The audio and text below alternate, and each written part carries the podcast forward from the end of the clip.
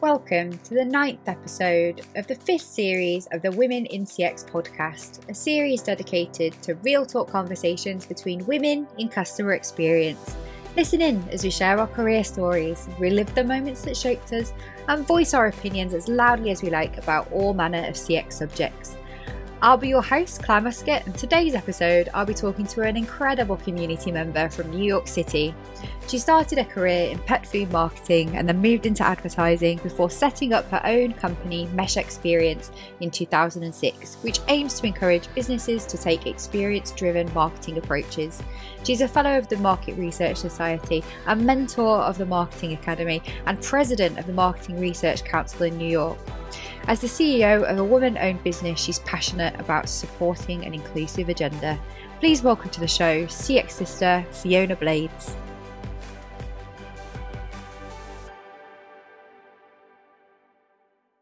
Hi, Fiona. Hi, good to see you, Clare. So fabulous to see you. And I've just been thinking about like last time I saw you, saw you in London, but last summer our meetup in New York. What a fabulous time we had. I was so impressed that you came actually. It meant it really meant a lot to me. And I suppose, you know, if you're thinking about things like CX, mm. what better experience than to think that the organization that you're a member of, that the person who's founded it has taken the trouble to come and you, see you in Lower East Side. I mean, I was super impressed by that. I really was. Uh, well, it was no trouble at all because I absolutely love Lower East Side. So thank you again for having me. um, so let's jump right in then. Um, so you so you're in London today, but you live in two locations, right? yes, I, I I would never have dreamed you know 20 years ago that i would actually be able to be living both in london and in new york um, and it's been absolutely amazing i just never thought that this would happen yeah, you've got offices in both now, right? As well. Yes, yes, we have offices in both, but I'm not actually in the office today. I'm at home uh, in Deptford in London. Mm-hmm. Um, but again, it's lovely. I'm looking out and I can see the river. I can see the River. Thames, and I I always dreamed that one day I might be able to live by the river. Um, and now I'm I'm in Deptford, which is which is wonderful. Made your dreams come true, and you it have did. an absolutely fabulous view from your apartment in New York as well. I know. Well, I like kind of like small apartments, great views, because then you don't have to do too much of the uh, the housework, do you? yeah, just spend the time looking out of the window. exactly. Yes.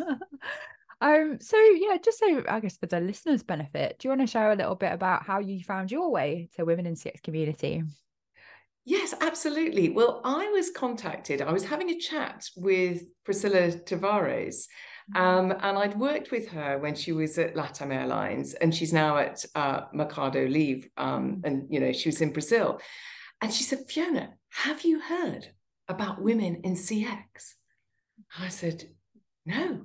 She said, well, you should do because it is absolutely amazing and you should see if you can get in because it has fantastic members it's you know the latest thing um, and any woman who is interested in cx should be a part of it and on mm-hmm. that basis that was why i, I got in touch um, and i was again i was really impressed with the whole process mm-hmm. of um, you explaining to me what uh, women in cx was about um, then becoming a member, the way that each day you then helped in terms of that understanding the membership process and, and what you could get out of the membership.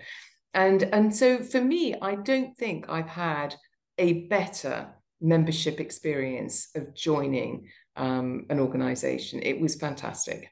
Well, that is flattering indeed. Thank you so much for saying that. And uh, yeah, I remember you giving me feedback about our onboarding. Um, and yeah, I guess for, for us as a community of women in CX, we couldn't fail to get our customer experience right, could we? no, defeat, no. We would defeat the object otherwise. Um, so um, I'm sure the listeners would love to hear more about your fascinating career journey and how you ended up where you are today as the CEO of an organization with offices in London and New York. Please tell us more. it's always a funny one knowing where to start, actually. But I'm going to start with um, my degree, which was in English and drama. And actually, my father had always said to me he didn't mind what I did as long as I was the best at it. So I could be anything, but I had to be the best at it. And that might sound quite easy, but it's actually, it, I think it's quite difficult. Um, but in a weird kind of way, um, ultimately, I think I, I, found a way round being the best at what I do because I created a company. So nobody else does it. So then I could be the best. Um, but anyway, I started with English and drama because I loved English and drama. So I just, I really enjoyed not just the acting, but I liked directing as well. Mm. Um, and I didn't know where I wanted to go next. Mm. Um, but actually, where I first started out, I started in sales. Mm. Um, and then I realized from that it was actually marketing that was going to be the area that I loved. And I think it was similar to, to, to drama because it was like putting a play on.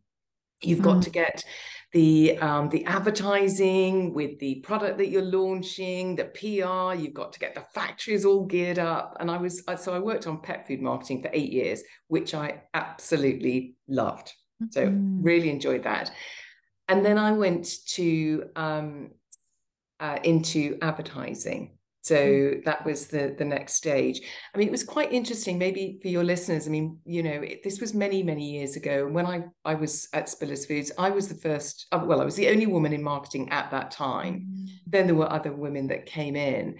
Um, and I be, over the eight years, I I'd been marketing manager in a couple of areas. Um, but I looked at the board, and there wasn't a single woman on the board. You know, mm. that wasn't really something that happened and also they were they were 20 years older you know mm. so so for me i was looking at the next stage and um, advertising was what i'd loved doing i'd really mm. enjoyed that part and um, so i was lucky enough then to go to Leo Burnett in mm. advertising and i worked on um, kellogg's and mcvitie's and really enjoyed that um, before I then uh, I, then I then I moved into to, to other things. So I, actually, this is a challenge, a challenge mm-hmm. that hit me, um, because although I was uh, in advertising and I'd been a marketing manager, mm-hmm. I was working with marketing managers at other packaged goods companies, and they were thinking, well, what she got to offer? Because I'm a marketing manager and she's a marketing manager, mm. and of course there was a massive cultural shift moving from being on the client side to being on the agency side. Yes. And I really needed to learn about that. I mean, there were simple mistakes that I made. I, I was used to getting everyone together to, you know, launch the product or ad or whatever.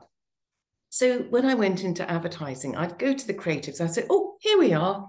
Here's the creative brief. If I can just leave that with you, and you know, pick up a wonderful ad in three weeks, That'd be great. Thank you. I had mm. no idea how you had to behave in that new cultural environment. Mm. And of course, you have to, in those days, you went out to the pub with the uh, with the creator, you know, had a bit of a drink, found out about what they thought. And then ultimately you'd write a brief, which, you know, was very mm. much from where they'd come from. And it was a different way of working. So mm. um, after a year, I was made redundant, um, which was a kind of a good thing for me in the sense that um, I had an enormous amount of support from my um, uh, the planning director at the time. He was amazing, um, and actually I did go back and do freelancing with him. But at that moment, I was kind of like, do I go back to marketing, which is where I've got all my credentials, or do I push on in mm. advertising? And I thought, I really love what I'm learning about branding and advertising. I felt liberated because I could work across different brands and different categories. And so I thought, that's the journey I'm going to go on. So I freelanced for nine months, and that was good for um, building your self confidence actually, because it's you. I mean, you'll know what it's like setting up a business. Mm. You know, you, you've just got to go for it so so that's what i did and I, I, then i went back into advertising i did lots of different um, roles after that And the last one, I was at Claydon Heeley Um, it was an Omnicom agency. It was a phenomenal agency. I absolutely loved it. And I was the planning director. So mm-hmm. I had the strategic planners and the data planners reporting in. And I thought there was a gap in the market for research. Mm-hmm. So everything was about TV advertising. How is your TV advertising working?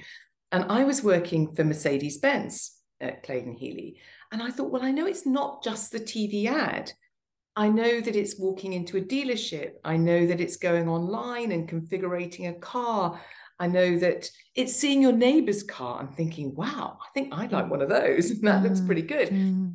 So I thought, well, if we could capture all those experiences, we'd then be able to understand which ones you want more of, which ones you want less of, which are working well for customers, which aren't. Um, and I realized that you could do this using a mobile phone. Mm. And actually, I'd I'd had an there had been a couple of experiences that had led into this happening. So the first one, in terms of understanding about experiences in time, I'd been at a previous agency, and that agency was called IMP. It was a promotional agency, and the people there believed in what they called participation marketing. And they believed What's that, what is participation marketing? Exactly. what is participation marketing? So they believed that if you participated in something like a promotion or something else, that that involvement in the brand could mm. have just as deep an impression as seeing a TV ad. And I know that sounds kind of simple today, but actually, it's in those days, everybody thought it was all TV, TV, TV. Mm-hmm. And they perhaps didn't realize the depth of relationship you could build as a brand through something like a promotion or through customer experience. Mm-hmm. You know, that just wasn't really thought about. And in order to have participation marketing, it was felt that there should be a brand experience workshop. Okay. So, what was that? yeah, well, that was the question that the head of planning said to me. She was on maternity. She said, Fiona, please could you sort out what a brand experience workshop is? Um, so I thought, right, well, I'll get my friend, John Kearon, at the mm-hmm. time. And John Kearon has since set up System One, which some people might be aware of, which is a, a very successful um, uh, market research uh, consultancy.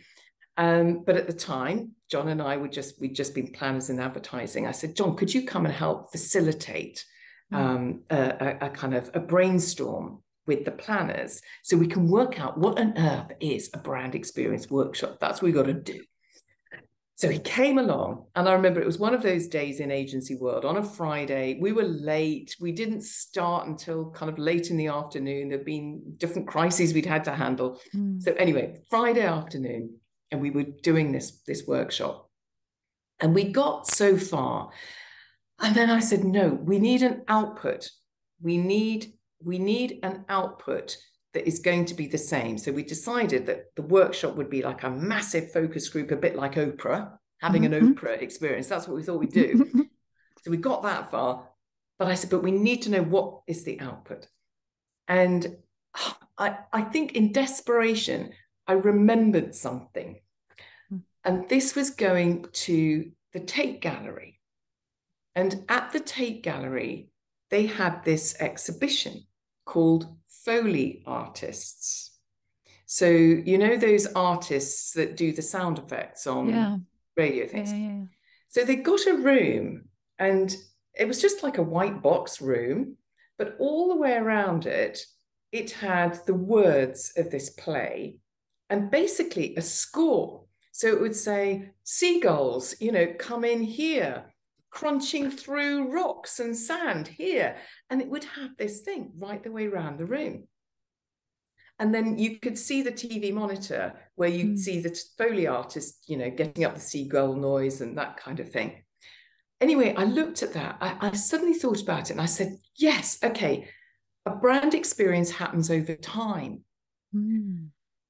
And maybe what we need is a score. mm. like the Foley artists. So mm. let's have a brand experience score, and we'll have the five different um, senses. Mm-hmm. We'll have feel, think, and do, because on every Mm. creative brief I, would ever seen, you had to say, What do, do you want the consumer to feel, think, and do? And that was it, that was the score. But I suppose when I really thought back to setting up Mesh, going back to that notion of experience and how I saw it and how I felt that it was articulated, kind of goes back to that point. So that was kind of like a, a pivotal moment for me on Mm. experiences because people talked about brand essence, Mm. not brand experience in those Mm. days. Mhm. And I thought, no, the brand experience is a really important thing. The second was a, just a magic piece of, of experience. I was, as planning director at um, Claydon Heeley, I'd invited 2CV, and they were a research company, to come in and present their capabilities. They came in and they said, Fiona, we've got this new thing. We've got a panel of a thousand people, and we can text them now, and they will text us the answer to this question. So there was a question like, I don't know, um, which uh, song will be the number one this week, something like that. Is it going to be A, B, or C? And they were connected. This was in about 2001. They were connected onto our big screen in the conference room. So we're talking over 20 years ago. And they sent out the question. We saw the results coming back on the screen. Wow. Real time. over- yeah, this is over 20 years ago. So that is absolutely amazing. Well, I tell you what, we're, we're pitching for Pepsi. Could you do something a different way round? So rather than putting a question out, could you brief your people to tell us whenever they have Pepsi or Coca Cola? And then could you ask them where they are, who they're with, and we'll find out about those experiences. Mm. And they said, suppose we could. and they did. And the information was really helpful because we could then start to see that Pepsi tended to be drunk when it was younger people together. Coca Cola might be more the bottle in the fridge at home. You know, there were some different insights that were coming out. And from that, that was why I thought, okay, there are two things coming out. And this is so cheesy, but anyway, this is what I thought. Go for it. Um, there's a product called Ethnotext, TXT, because it's like mobile ethnography. Ethnography, yeah. Um, which is a just- which is a longitudinal study over time, right? Is that right? It is. It is Yeah. exactly. it is. Um, so absolutely. Um, and then the other one was Evaluatext because I thought this can help you evaluate 360 campaigns because it can help you see when somebody sees a poster, when somebody sees a TV ad, when they go online. So it can do that. And I didn't do anything with that idea for five years. And then later, that was when I thought, I've got to just go and do it. So I Mm. suppose thinking back, there've been many things along that journey that have been important in relation to experience. But I think I've said far too much. So I'm going to I'm going to stop at that point. no, not no, not at all. I thought I could maybe just play back to you what I what I think I'm hearing here. So like, I really love this idea of the Foley thing at the installation at the Tate, um, and thinking about experiences like a musical score that's orchestrated in order to create an experience for the senses. And I think what you I think what you were explaining was that being able to use text technology to basically re reverse engineer what that brand experience would be based on what was actually happening and how people were using a product in this case drinking different colas um, and pioneering this new approach to market research to drive brand campaigns advertising all aspects of the brand experience um, from the other perspective so rather than top down creative minds let's just come up with an idea and figure out like how we execute that in different touch points at the time predominantly advertising how you could then bring that into the the real world and the real world of the consumer. Is that right? It is. Um, I think that um, we we we don't we don't create the ads. So no, you don't. We, you don't. No, no, no. no. but it gives. So we, we, we, measure yeah. them exactly yeah. so that because it's so different. If you've if you see a TV ad and you've just read a really negative news article or seen mm. something on social media, then you mm. might react very differently than you would if you'd just seen it and that company has just done mm. something amazing for you, you know? Mm. So, mm. yeah, understanding that context, I think, is really mm. important. Yeah, that's a good way to describe it. So, I had a, a, couple of questions boiling away in my brain that I think um, quite often get asked in CX, but the first one being so given brands are basically they don't exist they're just constructs in people's minds aren't they? Yes. And you know how do you bring that into reality as an experience? How do you see that? And um just to further position that i think you know kind of marketing and customer experience is sometimes seen as two separate things or teams that maybe don't sit together and perhaps they don't work together that often. Um there are a lot of tangible aspects to experience that my marketing might not be that interested in. Like just how do you see this whole customer experience thing? And how is that in your mind in the context of marketing and brand? Big well, question. it, it's a big question and there are there are two things that have immediately come up so the first i have to tell you jeremy bullmore jeremy bullmore has this wonderful quote people build brands as birds build nests from scraps and straws they chance upon. And I love that. It is all those different experiences, different things that are coming together that create the brand in your head. Hmm. And of course, Jeremy Bullmore died very recently. So um, uh, he is very influential, I think, yeah, in, in our in our industry. So I suppose that's one thing that I've always felt inspired by. I think later he said some, you know, he kind of went back and and deconstructed that and said, no, actually birds are very purposeful. They don't just just chance upon things at all. Um, uh, but and, but you can think about the same thing for brands. How can you build those scraps and straws that are going to create the right impression in somebody's head? I love what you've said about the marketing and CX and the silos. Yes, I mean I remember you know, I come from the era when you had your brand tracker and you had your CX tracker, and um, they were very different, and nobody spoke together. They were they were different departments and different silos. I literally do not feel or see or think like that. Mm. I I think everything is an experience, whether that is walking past a poster and it's an ephemeral experience or whether that is going into a shop and having um, a much longer experience and having an assistant helping you with something. They're all experiences as far as I'm concerned, but some will have a greater impact than others. Mm-hmm. And in general, I would say that owned channels um, and CX type channels, the, the ones that have come in that area, tend to have a bigger impact. But they play different roles because um, if you're walking into a store or you're going onto an app or you're going online, mm. you're making that choice. Mm. So you're going into that that brand world.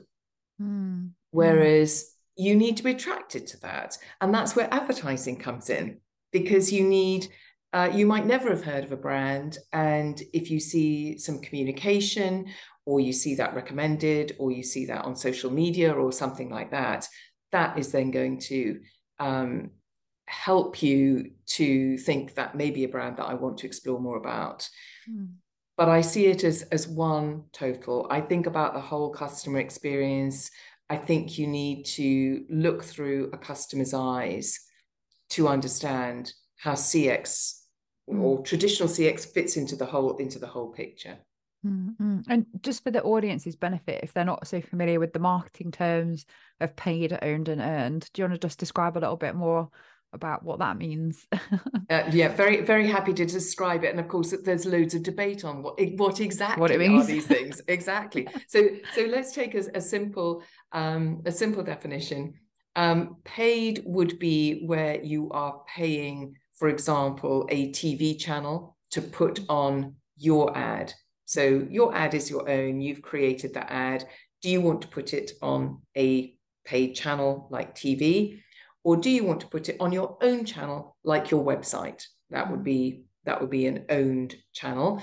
And then earned would be um, uh, gener- it would be generated by um, external sources. So it could be in the news items, so it's PR, it could be conversation that people are having. So that would be how we would describe earned media. Mm. Yeah. Mm. Mm. That's really helpful. And now for a quick word from one of our sponsors. We are proud to be supported by Kantar, the world's leading evidence based insight and consulting company. Kantar CX helps clients define customer and employee experience strategies, better understand their customers via measurement, and in turn improve business outcomes, driving true commercial ROI. To find out more about Kantar's CX practice, please visit the sponsor links on the homepage of womenincx.community. Now back to the episode.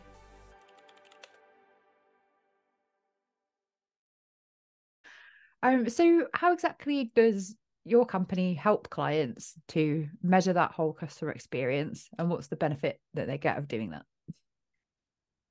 Well, we've got we we we came up with an approach which to begin with was using mobile phones, and uh, uh, initially it was it was text messaging.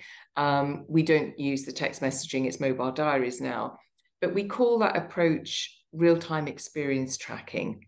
Mm. And because through that, we are asking people to tell us whenever they see, hear, or experience anything to do with, and it could be vegan products, or it could be banks, or it could be electronics, or um, it, it, could be chocolate. So, whatever the, the category is. Um, then from that, we can see how people are experiencing the client's brand in relation to the competitors.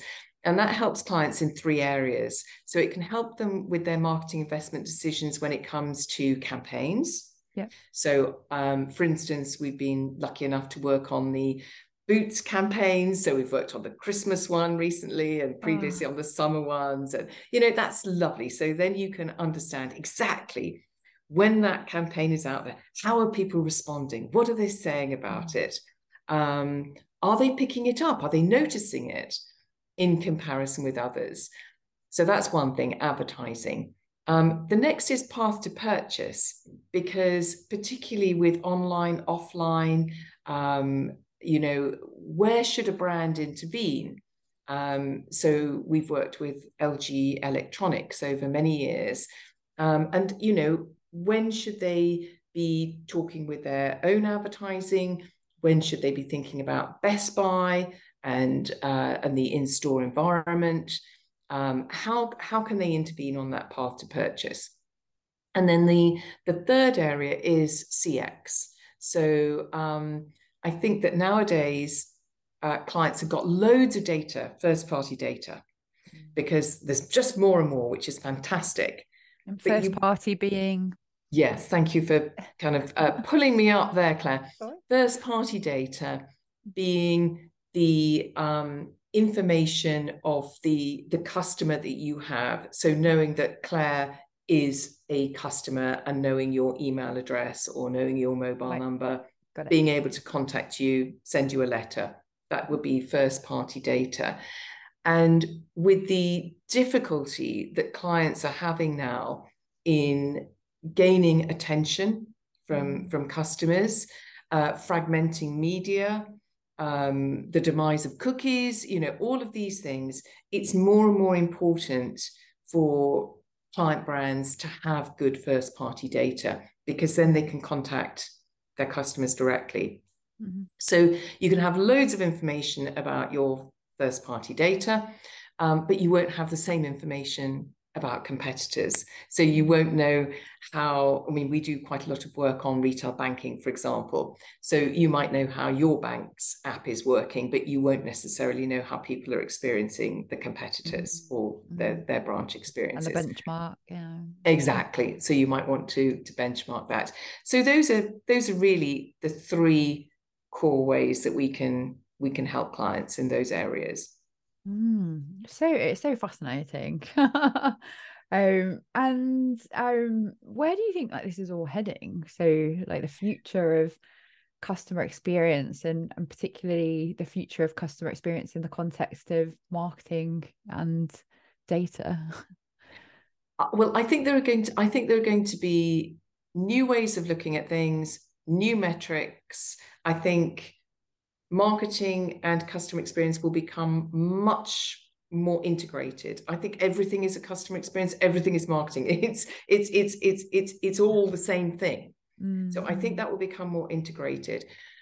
And I therefore think there will be new metrics. And so, one actually, which um, Keith Weed, who was at Unilever, talked about in Harvard Business Review, which is share of experience. Mm-hmm. And actually, that is something that Mesh has picked up for 16 years. Mm-hmm. And what we mean by share of experience is if you think, let's take banks, that people are telling us about every experience in, that they're having with banks, whether that's mm-hmm. the TV ad or the branch. Mm we can see out of a thousand experiences, what percentage of those are for Lloyds Bank, what percentage are for HSBC, what for Barclays. So we can see that percentage.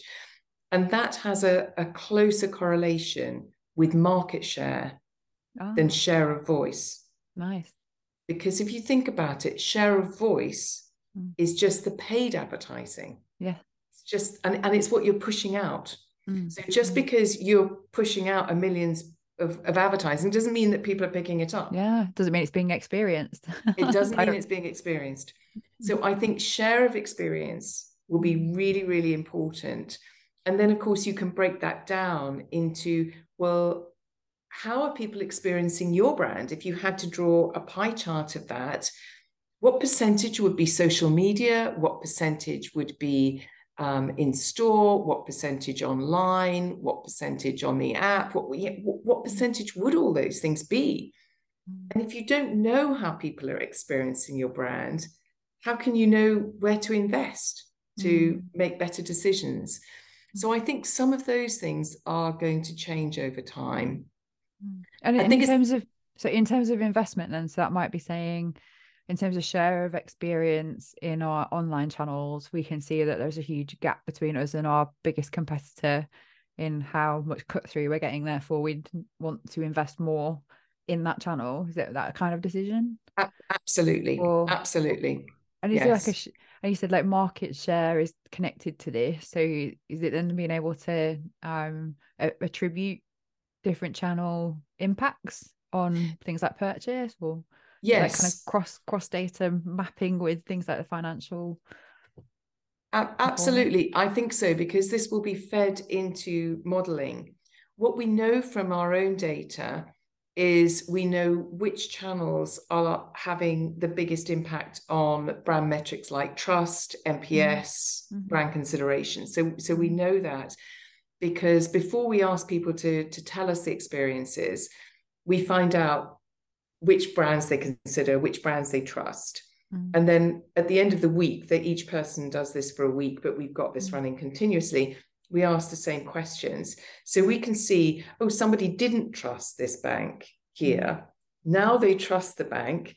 What experiences have they had that have generated that? So we can really start to unpick um, which experiences uh, a client should be focusing on. And of course, it's not just through which channels it's the messaging it's the mm. context that we've talked about it's all of those other things and we know that if the um, the experience is a positive one so we ask people how positive the experience was um, that that has three times the impact on brand mm. consideration of a neutral one so you mm. want lots of experiences and you want positive ones that's what you that's what you're looking to try and do yeah, because typically, I guess the not that I agree with it, but the typical things that people are measuring in customer experience and net promoter and effort scores and satisfaction and things like that. How do you think like this ties together with those kinds of metrics and the tracking that gets done specifically on experience? Well, I think I actually think that things like net promoter score can be really useful for businesses because if everyone in the business gets behind it. Whether or not you think it's the best score or it's not the best score, whether you're doing operational NPS because it's straight after a flight or you're doing strategic because you're asking people at a different time about overall their recommendation. I think it can be, those, those metrics can be useful. But I suppose where the experiences come in is it's the experiences that will create that impact, mm. that net promoter score. So if you have a great experience, that is more likely to make you want to recommend mm-hmm. or to for you to have satisfaction with a mm. brand. So we always say it's the experiences that you have today that will be impacting the metrics that people are measuring mm. tomorrow. That's more like an input metric and an output metric kind yes. of system. So measuring all the yes. inputs to those experiences that ultimately could generate something like whether or not someone does advocate for you. yes, exactly. Mm-hmm. And perhaps yes. even make up some of that earned media that we've been talking about. yes, exactly. Because the more you can get people to talk about it, you and yeah, yeah then you grow your share of experience without mm. needing to pay. Mm which has clear financial benefits to that. Yes, oh, amazing. Yeah. Um, so so outside of kind of there'll be new metrics for customer experience. Is there anything else that you'd like to share about what you see for the future of customer experience? Um, well, one thing actually, when I was working on, and thank you very much for being part of the Own Channel um, uh, project with the IPA and EffWorks. I really, really appreciated that. But but one of the things that I found was um, the clients that were embracing agile working. Mm-hmm. That was really interesting because you were getting creativity. You were putting people together with different disciplines, mm-hmm. and with a you know with a business problem or, or an outcome, something that needed solving. And I think there will be more and more of those squads and agile working to to get to solutions. So I think I think some of the ways that we work will will change as well. Mm-hmm. And and where do you see things like customer communities fitting in all this? Obviously, being a startup, running a community myself, I I just think it's fascinating this kind of evolution, yes. kind of beyond research communities, and particularly in like the software and SaaS space, more so than in kind of FMCG. Like, is that going to become a part of our marketing mix? I actually think it will be. I think it's a really a really good point, and um, uh, when when when I was doing the um the the, the IPA paper, again that that was a question that you raised, but it was also a question that other people raised, mm-hmm. um, because now there's much much more investment in customer communities, mm-hmm. and you can have a direct relationship with your mm-hmm. customers, and those experiences are going to be more potentially more impactful than mm. than than simply mm. the the paid advertising that we've seen in the past um, and it gives you a direct channel to these customers so and i think there is going to be some blurring of the lines between mm. kind of research and actual um, participation in, in in communities as well mm. i think yeah. some of that will break down well, it could be the ultimate participation marketing, couldn't it? It could. I love that. brands talking to customers through this new direct channel, but also customers interacting with one another around products. So I, I think it's fascinating and the potential of that to um yeah, just to, I suppose unleash a, a new aspect I think you're so right about that, um, Clare, because actually it's some of those things like YouTube videos where people show new things to do with a product that you didn't know that can can start to change the number of ways that products are used. Yeah, and then customers sharing tips with one another about products in these software communities. I was I joined a few communities that are about communities now, and what we're doing is like quite unique and different as women in CX. Mm um, we're actually up for an industry award, um, global CMX awards. We're the, in the top three finalists in the whole world for our approach to user groups because we're a customer experience group who co-design with our community and drive our own product. Um, and yeah just kind of like seeing out there like how different companies are using communities now to enhance their product development because rather than kind of asking specific research questions or having to invest in ethno or specific research communities these communities are actually being that source of kind of product feedback and innovation and ideas from the customer's point of view through them interacting with one another and sharing the challenges and obstacles and opportunities and tips with one another. And they're able to build that stuff like for example into the onboarding of their product experience directly. I think it's fascinating. Absolutely. And not surprising that um, women in cx is up for the award and also is is right there at the at the leading edge of what's happening.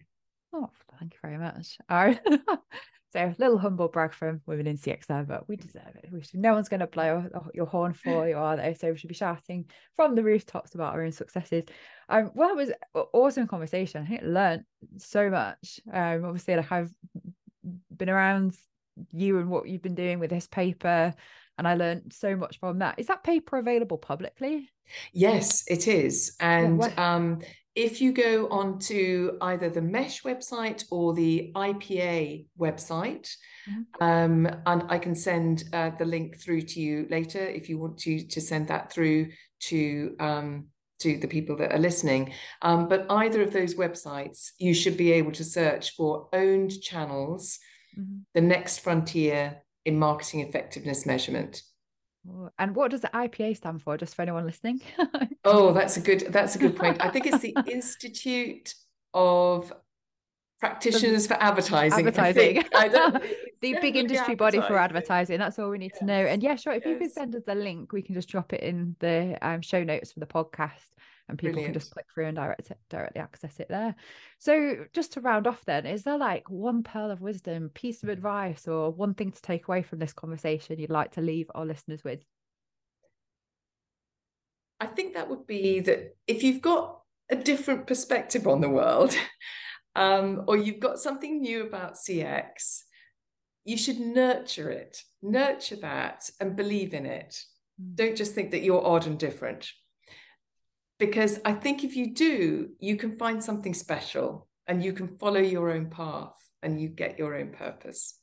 Mm-mm. Yeah, and just like to roll right back to the start where you said about what your dad advised you to do to be the best at whatever you could be. And um, you know, you went out into the world, you did that, you built your own thing, and absolutely have made yourself the best at what you do. So that's really inspiring sure our listeners have loved hearing uh, more about your career journey, uh, what you're up to, this like cutting edge of ethnographic user research slash longitudinal studies. Um, and yeah, just uh, just thank you again for having me when I came to visit in New York. Um, we had a wonderful meetup, and um, please do send my best to your lovely husband. he was Thank you. And that's it. So thank you for coming, and thank you for everybody who watched or listened along. We'll see you all on the next episode of Inspiring Women in CX. Bye for now. Thank you, Clare. Bye bye. Thanks for listening to the Women in CX podcast with me, Clare Muscutt.